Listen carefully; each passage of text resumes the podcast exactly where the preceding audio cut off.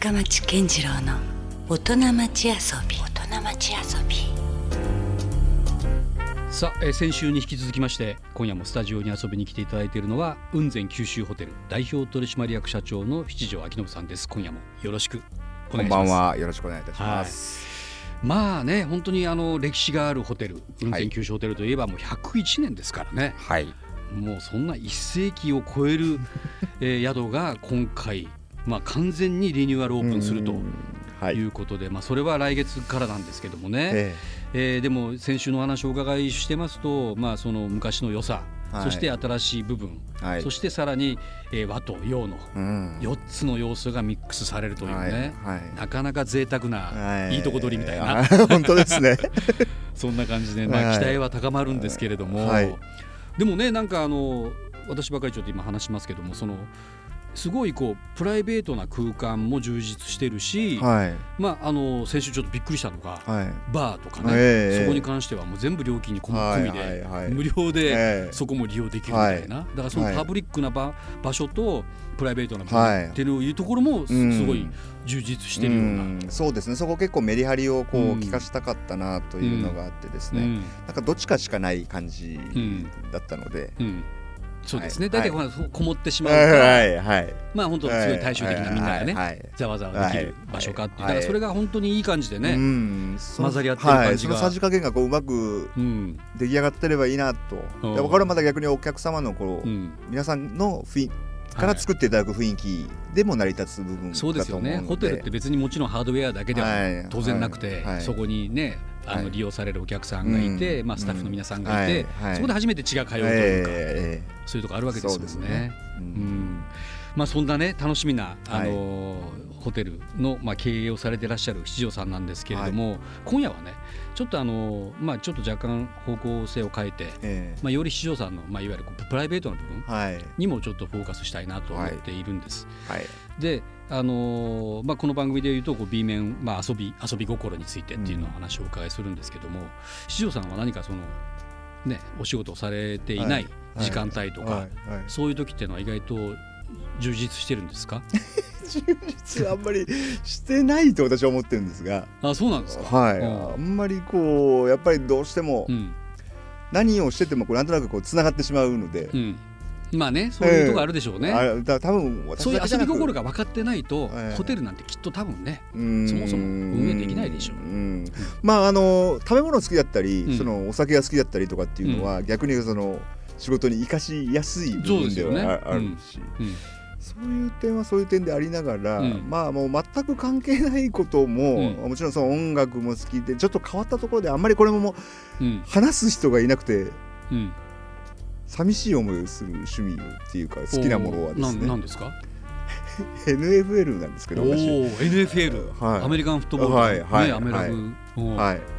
であの私そのアメリカにいたこともまあちょっと学生の時にあって少し一時期だけあ留学されてたんですか？まあまあ一時期ですね。はい。でこれフィラデルフィアというところだったんですが、はい。でそこにあのイーグルスというチームはい。が地元チームありましてですね、うんうん。これをもうだからあの大学生ぐらいの時ですから30年ぐらい？毎年うん。シーズンになると、うん。密かに見てんですね。空き時間というか。でそれは映像でですか？それとも現地に行って？いやあのもちろん現地じゃ行けずに、うん。もう今ネットでうんうん年間パスっていうのを買ってですね。完全もうマニアですね。でこれもですね現地は日曜日やるもんで毎週1回、うん。だだいたい月曜日とかですね日本で。しかも時差もあるし。はい、でもう大事な時はもう2時頃起きて見る時もあれば。あじゃあ本当に普通にレギュラーのその試合も全部チェックするんですか？チェック毎週してますね。マジですか？30年ぐらい。うわーなるほど。はあ。んまりだって日本ではね、ええ。そのスーパーボールぐらいになればはいあれあそこだけですよ。BS でようやくね、ええオンエアされますけど、ええうん。まあ普通のシーズンとかは、まあ全然入ってこないです。全くはうん、いしかしあの16週で16試合しかしないんですがあ年間に。そんな少なかったんでしたっけ、はい。この16試合の中でこう人生のようなですね、うん。やっぱ山あり谷ありがあるんですよ毎年のようにドラマが。おーおーおー年初めてですね、スーパーボールを制覇しましてそう我がチームが。ですよね考えてみて我がチームってもう。我がチーム、おうおう。えはこれ初めてだったんですか？い、初めてなんですそれはどうでした？いやもうその30年泣き間以上。ました。う。ん泣きました一人で。バカみたいにネットう。んパソコンの前で泣きました声も出たでしょじゃあ。もう思わず。おおえおえつ？それってなんか横でしらっと見てる人がいなかった？家族とか？なんか一人だけいでハマったんやいやいですやいやもう大体まあ時間帯がそうなんですけどまあ、うん。その時はあの家内がですねうん。横で見てまして。うん。あ一緒に見たんですか？その時。いやいやもうあの終わり頃だけ。うんうん結果だけ見に来まして。あそれやっぱさすがに奥様も 気になった気んですかね。になったんです気になってたんですあんだけをね旦那が応援してるそうそうそうチームがいよいよここまで来た そう。本当そうな んで？それでもう本当に嬉しかったですね。うん。泣きましたね。ああそっか。もう多分生きてる間にこの瞬間を見ることはないんじゃないかと思ってましたいやーそれはでもねすごいタイミングがちょうど来ましたね このリニューアルオープンそうのタイミングで。なんですよ。これまたね追い風じゃないですかはうんいきっといいんじゃない？みたいな、ね。うん。うんことにちょっと私だけかもってるうん。僕ねあの一昨年あのアメリカ旅した時にあのシアトルに行ってねうん。あのシーホークの試合をあ観戦しましたよ。なるほど。でもやっぱねあの改めてあのああいうアメリカンフットボールの凄さを感じたんですね。やっぱりそのはいわゆるこう球場がもうです。6万人ぐらい入るじゃないですか。はそしてそこでものすごいあの歓声じゃないですか、はいはい。アメリカ人のあの陽気な、はい。だからもうね怒号っていうかもう地響きがするぐらいの、うん。あれはちょっと血が騒ぎますよね。そうですよね。特にそのうん。シアトルっていうのをあのスタジアムがうん、わざとそう作ってんですよね。あやっぱそうなんですか。音がこもるように。あもう独特な本当確かに設計なんですよ。えちょっとね上の方までスタンドまで行ったら怖いんですよ。えもうすり鉢状の急傾斜というか、はうん、でもよく見えるんですよね。どっから見ても。なるほどなるほう。どあれわざとなんです。んなるほどね。アウェーチームがですね。うん。あれで苦しまれさせられる球場によって違うしね。はいはい。でもやっぱド派手なあのね エンターテインメント性もある演出ももうスーパーボールなんかまさにね今度はもうジャスティン・ティンバーレイクがねはいハーフタイムショーやってましたけど。あれなんかだけでももう一つのなんかライブショー見るみたいなそうですよね。感覚でした豪華で。うんああいうとこアメリカってなんかねうまいですよね。うまいですよね。スポーツとエンターテインメントをなんか合体させてね、そううまいんです楽しませてくれますよね。はいはい。なるほどね、はい。そんなまさに遊びですよ、ね その遊びっていうのはなんかやっぱ結構仕事とかにも生かされたりします、まあまあもちろんあのそういうなんかこう話題作りうん。演出。はい、まあそれはもちろんそうですし。お客さんちょっとサプライズっていうかはいはいはいはい。ですねはいその球場でのなんとかとかうんはいはい。そういったものとかもそもちろんそうなんですけど、うん。あとはもうこれなぜ優勝できたかっていうところの、これキーがですね、うん。あのやっぱジェネラルマネージャーの存在が大きかったんですね。このあわずか2年でですね、はい。急にこうす変えるっていうか選手を変える、うん。こうするこうするっていうのがですあ、ね、うんまあある種経営者的な視点そうを持ってるなんですよ人ですよ。ねそうなんですそうはい、うん。この人がね本当素晴らしかったと私は思ってまして、だうん、からそういった点はね本当にあの逆に自分勉強させられるの仕事にも反映はい。そうですか、はい。それいいですねなんかそういう哲学的なところをちゃんと参考ただアホみたいにね アホみたいってまし目てはいはい。見えてるものをねね。見て楽しんでるだけじゃなく。うんうん、そのバックグラウンドというか、はいはいはい。だってそれだけの、ね、人をよ、まあ、歓喜させる喜ばせてうん。なおかつ結果を出すっていう、ん。ゼネラルマネージャー確かに、いや本当そうなんです。これはオフシーズンに彼の動きがこうなんていうんですかね、うん。こうクローズアップされるんですけど逆にうん。シーズン中はもう一切うん。彼は黒子なので、うんうんこう今もオフシーズンですが、うんはいあのこのオフシーズンもオフシーズンでそういう意味でうん私は毎日チェックしてまして、うん。バカでしょ。えオフシーズンの時のチェックってどういうことですか？何をチェックするんですか？チーム編成。だだから誰を取るとか、まあまあそれはまあ野球でもまあ分かりますけどね。同じようなことありますたよだねこうあの NFL は、うん。あの面白い仕組みが一個他のあの野球とかにない仕組みがあってそうサラリーキャップっていうのがあってですね。ああ聞いたことある。何でしたっけサラリーキャップそのあの選手のうん。年俸を合わせていくらってチームはこのこの金額内に全チーム収めなきゃいけない。あそうか。あの差がつかないよね、はい。経営者のさじ加減だけで。金持ち球団がスター選手ばっかりこう取ってこれない仕組みになってうんなるほど。はい、なのでどっかみんうなん。穴があり、うん。どっかが強くどっかに穴がありっていうのをこう抱えながらうんうん。戦うんですけど、うん。でそれをどこをどうするとかっていうようなところとかをうんうね、んまあ、先ほどの GM 監督、はい。その裏方の人たちがはい。考えてうん。こう決断して。まあ、えー集中と選択ということをしなきゃいけないわけですよね、えーつまり。なので、まあ、それはそれで楽しいという。本当にもう試合だけじゃないそれホテル系にもサラリーキャップ制度取り入れたらね。そうなんですよ。そうだから、ね、サービスが サービスがいいとかですね、うんうん。何がいいとかっていうのも、うん。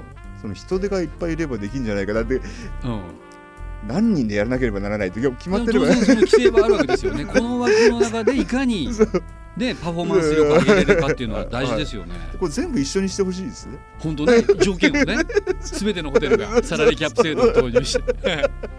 ただ公平にこうちゃんと星いくつってこう納得できるんですが、ああ本当ですね。ええ。うん。うん。ね。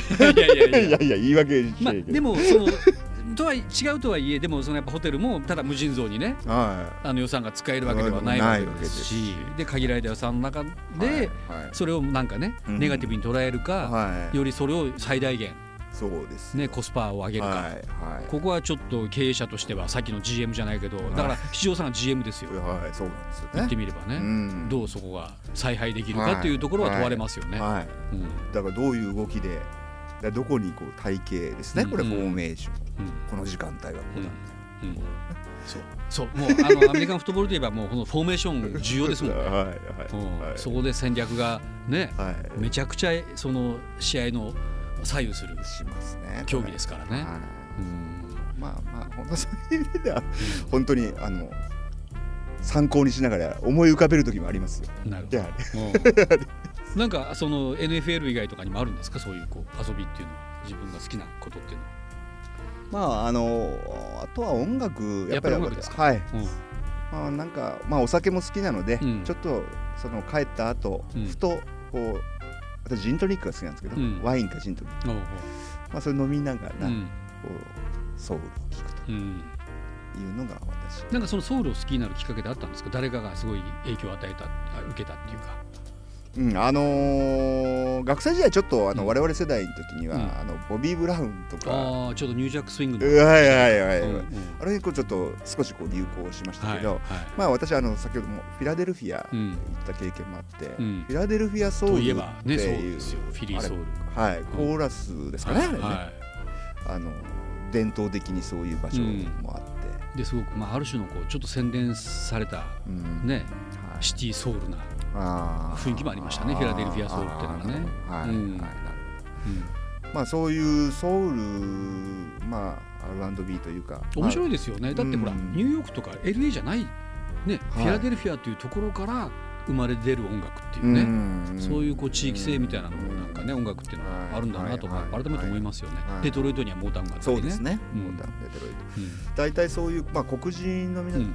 ブラックミュージック、これにまあ興味を持ちつつですね、でまああのフィラデルフィアという場所うんうんもあって、うん。まあ、そういう音楽との出会いがフィラデルフィアでじゃあハマった感じですか？留学中に音楽。まあまあその学生時代ですね。やはり、うん。うん、それまではもう全然なんどっちかっていうともう一般的な、うん。はい、でしたけど、うん。まあやっぱそういうねこう旅をして留学をしたことがうん。またそういうねえいろんな影響を与えたはいっていう、まあ NFL なんてまさにそうでしょもうアメリカに行ってなかったら見てないと思います。多分ハマってないはい。可能性ありますよね、はい、あれパッと見た感じわかりますかね。まあ確かにねそんなこう食いつきのいいゲームじゃないっていうか よく分かりにくいところもあるからね。ね。知らないとハマらないですよね、はいいはい。うん。いや七条さんがなかなかこうマニアックな趣味人ということもね、ちょっと見え隠れしたところもありますし、はい。ね、あの楽しみなんですけども。あのまあ七条さんはねはいいわゆるこう、まあ、雲仙の,、まあその非常にこう歴史がある、まあ、雲仙という場所自体にもすごく歴史があって、はい。さらにそこの、まあ、象徴ともいえるような雲仙九州ホテルっていうねはい。101年の歴史のある、はい。まあ、旅館の跡継ぎとはい。4代目ということなんですけども、はい。なんか雲仙のこと自体に非常にこう深く関わっているプロジェクトにもはい。携わってるって話をお伺いしてるんですけど、ええこれどういうことに関わってらっしゃるんですか、えっと昨年雲仙未来語るっていう株式会社がうん。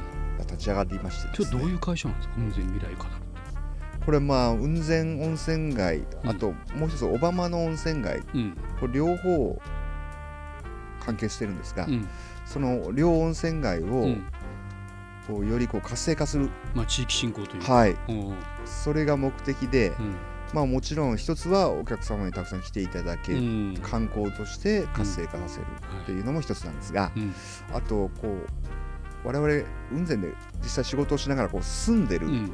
あるいはホテル旅館でこう働いていただいてる、うん。働いてらっしゃる皆さんうん。こうまあいわば住む人もうん。こうその住む人にとってもこう楽しいというかこう活性化するというかなんかこう、いいあの両面でのこう活性化をですね、うん。考えて、うん。あの雲仙未来語る。これあのそれ会社っていうとどういうことになるんですか？各会社にはいあの各旅館ホテルの他のですね、うん。皆さんもこう出資されたうんりしておりますし、あと長崎でいうとあの18銀行さんが、うんうんはいそうですね長崎とはいはい。うん。で特にこれを大きくバックアップしていただいてるんですけど、うん。あの地域活性化ファンドをお持ちで、うん。そこを通じてこう支援していただいたりとかして具体的にはどういうことをする会社なんですかこれは。えっと具体的に今やってる実行しているもののな中からで言いますと、集客面で言うとうん。あの一つあので二次交通バスですね、うんこれ公共交通機関が非常に不便な場所に今なってしまっててですね。そうなんですね、はい。うん。なのであの長崎空港、うん。それから JR 諫早駅、うん。ここにを経由して雲仙小浜に行くバスをですね我々で、交通事業もされてる。はい、うん。それをバスを出してんですね、今、はい、あのこれはもうバス会社さんに、うん。まあ、今委うん。託してやってるんですけど、うん。まあ、あの長崎空港ですから、まあ、東京とかからお見えになる方がこの空港ついて今までもうレンタカー1本だったのが、い。やもう車運転できないって方もお見えいただけるようはいに、まあ、これはあと JR 諫早駅は福岡の方、はい、が想定なんですけども、こう同じくその電車で来て、そのバスで行うん。けるというふうにするためにそういうバスをうこれ昨年の10月から、うんえーまあ、まだ今のところ1日1本ですけどうん。あの大体その電車の時間とかを意識してですね、うん。諫早駅に着くようなスケジュールでこう往復一まあやっぱりアクセスは重要ですよね。うんそうですね。やっぱりあのうん。なんかこうハードルになったりする場合がありますからうん。ね、車じゃないといけないとかっていう場所だけだとね、えーなかなかやっぱ行けない人がどうしても出てしまいますもんね。あるいはあのこううちを出てからすぐこう、うん。飲めないですしああそうか、うん、そういうのもまた諫早から運転しないといけないとか、うん。空港から運転しないといけないと思うと、うん、逆にそこでね、ええうん飲みたいお酒も飲みたい、ええうんうん。空港でとか、うん。よくあの、うん。食事する時とかにも、うん。私も我慢せするんですよ。東京行った後、うんうん。運転しなきゃいけないからって、はいはこれしなくていいっていうのはですねい、なるほど、まあまあうん。旅ですからせっかく、うん。はい。まあ、そういう点でもいいと思いまして、はいまああのそういうバスを出したりとかしてうん。まあ、それはムンゼン全体の繁栄につながる話ですからね。ですね。うん、なるほであとまあ先ほどもその食事の後っていうのも課題としてありましたけど、うん。選手ですね、あの星とかですね、うん。こう地熱のある場所なので、こど。う自然の天然地熱で、はい。天然岩盤浴とか天然こたつとかっていうのをうん。体験して、うん、かつこう天気が良ければ星とかもこう綺麗に見えるとかっていう、こういうその何ですかね地域でのこのミニツアーみたいなのをですね、うん。体験ツアーみたいなうのを、ん。これまた毎週土曜日うん。あの地元の皆さんがガイドをしていただいてこれはホテル旅館の方に限らず、うん。商店の方とか、うん。商売されてる方がうん。あの雲仙のそういったこととかをこうガイドしながら1時間過ごすっていううんツアーをやったりとか、おそれはもしかしたら地元の人も参加するぐらいな。えええそうなんですか？そうですね。岩盤浴とかでいうとね、え まああの岩盤浴とかこたつなんかちょっとこう地熱をこう、パロディっぽくこう活用できる。なるほど。まあ有効活用とはいえ。エコタツっていう名前つけてですあね。あなるほどね。エコなこたつね。まあ電気代いらないわけです そうですねでこれ星を見るときにこう首痛くなるんですね。うんうんうん。でこう寝転がってですうんうんね、で寒い時期とかですね、ずっとはいられないじゃないですか、うん。けどこうあったかいと。うん。うんでこたつに入って星を寝転がって見るそれめちちゃめちゃいいですね。眠ってしまうかもしれないぐらいな。そうそういうそういう。ちょっとこう。うん。えーそんなのがあるんですね。そう、まあ、できるできるっていうかできるように我々がこうちょっとこういろんなものを持っていってうんうん。でそれを体験してもらうんですけど、それいつでもできるんですか？それも期間限定なんですか？これは。まあ、ガイドさんのその話付きはもう土曜日。うんの夜、うん。なるほはい。どうんうん。とか言ったこうなんか着地型イベントあの、はい。ツアーって我々のうん中では言ってるんですけど、うん。そういったものをやったりとかっていうのがこのうん未来方。なるほど。はい、もうその他にもですね、うん。いろいろとあの集客向けについては、はい。そのイベントをやったりとかっていうのもうん。夏、去年やりましたし、これうんビアフェスって、これは商店街のある一部のところを今後うん。うまく活用しようという中うんで、うんまあ、地元のそのアーティストとかにこう来てもらいつつ、うん。たまたまその公演がこうなんていうんですかねこう段々になってて、うん。観客席がこうなってるようなうん。たまたまですけど。外でその地形的に。はいはいはい地形的に。そういう公演があってうん。でそこでこうパフォーマンスしてもらいながら、うん。それを見見ながら夏なのでこうビールを飲む。うん酒ばっかりですけどすみません。結局自分がやりたいことが全部企画に反映されてます。でも温泉地なのでまあこのうん。夏のビアガーデンをうん。温泉地なのでこう、うん。温泉に入っちゃビール飲む温泉に入っちゃビール飲むをこううん。繰り返しうん。できて、うん。でそのアーティストの皆さんのそのあれを見ながら、うん温泉フェス。いいじゃないですか。そういうのやったりとか、うん。しかもなんか夏に限らずはい。できそうですよね。だってその地熱とかうん。温泉があるからはい。まあ少々寒くてもええなんとかなりそうですもんね。はい、うんそうですよね。むしろだから夏ってほらもうどこでもフェスが多いから。はいはいむしろそうじゃない。時期にフェス的にはシーズンオフな時になるほど。やるとよくないですあか？あなるほど。ぜひ、ね。ぜひやりぜひじゃあ今度考えます、ねちょっと外して、視聴さんも音楽好きだしはい。余計なんかそういうことができたらいいですよね。はい。それこそほら後輩の平戸君もいるしねそういう。先生にもぜひ。いやいやなんかいや一緒にやりましょうよぜひいや全然なんかいやよろしくお願いしますもうそれ。面白そうですね。はうーん。で泊まるとこあるしね。いえ それとこ用意します。はい、いいやいやいいじゃないですか。はい。なるほど。それもされてるんですか？はい、まあまあこういった感じで、その集客、まあ今後こはい。う続けてうまくこうしていかないといけないんですが、そういったことをこうやってみたりとか、うん。あるいはまたこれ今構想でまだ実現してないんですが、この働く皆さんのその、えー福利厚生うん。でこれあのああいう場所なので、うん。こう住まいとかをこう、うやっぱ充実してあげないといけないなっていうのがずっとまあこれはもう同じ経営者の共通の課題なので、うん。これを今まではこう各ホテルずつうん。自前のこう寮とか社宅とか持ってたんですが、はいまたさらにそれも自前で今後もやりますかねっていう。まあ本当はそれがちょちょっとシェアというかねええ。共有できればより良さそうですよね。ええ。ええうんうん。なのでちょっともう共同でこうアパートのようなものとかうんを作れないかなと思ったりとかですね、そういったことであるとかその業務の効率化とかっていうのも共通の課題をみんなで解決することないんだろうかとかっていうようなことをうんうんうん取り組んだりとかしているとこなんですね。なるほど。会社は。はい。そういう意味ではこう地元のなんか貢献でもあるしそうです素晴らしい活動じゃないですか。い。やいやまだまだあの実現でき、うん。まあまあ去年始まった会社なので、まあまあもちろんそれははい、はい、まあ、もうちょっと時間かかることもありますが、はい思いとしてはそういう集客だけでなく、働く皆さんであるとかうん。住んでる皆さんがこう楽しめるというかですね、うん。そう今よりもこう環境が良くなるようなうん。取り組みも合わせてやろうというのがこの会社です。はい、もしかしたら今の話も含まれてるかもしれませんけども、はい。その市場さんにとってね、ええ。これからの何か、はい。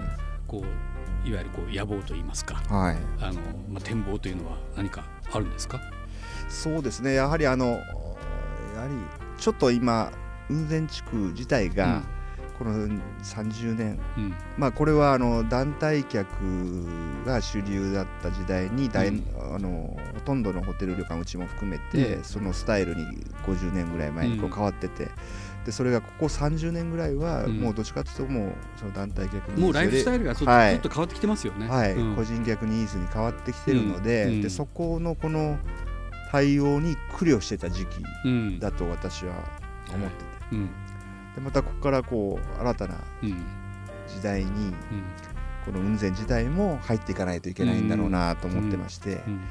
まあたまたまうちのホテルもそういうタイミングで変わるんですそうがですねリニューアルですもんね。他のホテルの皆さんたちも多分変わっていくんだと思うんです、うん。うん。その時にやはりこういろんな今多様化してるので、いろんなニーズにそれぞれがこう同じようなことして食い合うということではなく、うん。それぞれがこういろんなねタイプの個性のある、はいはいはい個性のある。でそれはもう経営者の皆さんのこの番組のようにうん。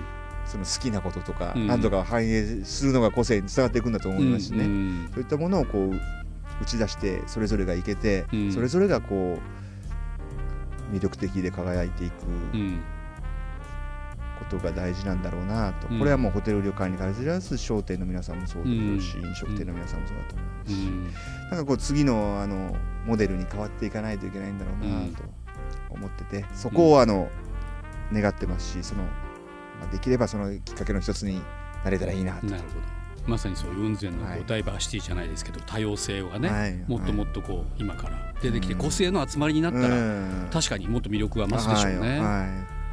そうなってくれたらなと思いますね。なるほど、はい、いよいよね来月5月25日にはい、えー101年の歴史がある雲仙九州ホテルがもう完全リニューアルオープンとはい、いうことですよね。はい。うん、どうですか、うん。今の気持ちは？まああの楽しみもあれば、うん、まああといろんな点で大丈夫かなっていう不安もあり、うん、まあこれ設備的なこととかね、うん、ちゃんと動いてくれるのかなとか、そうそういうのはありますし、なんか好きなことを生かしてうん、ホテルにも反映させて、うん、私自身がやっぱ楽しんでやらないとうんいけないんだろうなと思ってましてですね。ど。うしよう行ったらホテルでテレビのスイッチ入れたらアメフトが流れてきたら あれみたいな。月曜日は気をつけておいてくださいね。まあでもねそういうもう好きな人がいたら 逆になんかあの雲仙九州ホテル行ったらその話で盛り上がりますよというところは確実に言えますよね。はいはいさんがいらっしゃればね。ね。ということで、まあ、あの冗談はさておきましてですね5月25日、えーいよいよねリニューアルオープンということで現在予約も受付中ということですので詳しい情報ははい雲仙九州ホテルで検索をしていただいて、はい。えーまあ、ホームページありますからね、はい。ちょっと楽しみですね来月ね、はい。はい。うんいよいよもう1か月ぐらいに迫ってきてますけども、うん、そうですね。もうはい。いろいろ本当にあの雲仙らしさをなんかこう感じてもらえたらいいなと、それを表現できたらいいなっていうのが我々の一番の思いでしたんで、うん。はい、あとはもう時間をいかにこう楽しくというかうん。ご夫婦だったらなんか自然になんか分からんけど、うん気分よく帰れる、うん。結果なんか、行ってよかったね、はい、なんか仲仲良くなったような感じになってもらう。ああいいですね。うん。そういう風なうん。旅にしてもらえたらいいなと思ってますけどね。まあ、それをある種演出する側とうんいうことですからね。はい。ぜひじゃあちょっと楽しみにしてますんで、はい、よろしくお願いします。よろしくお願いいたします。はい。ということで2週にわたりまして雲仙九州ホテル代表取締役社長七条明信さんでした。ありがとうございました。ありがとうございました。Love FM Podcast. ラ f m のホームページではポッドキャストを配信中。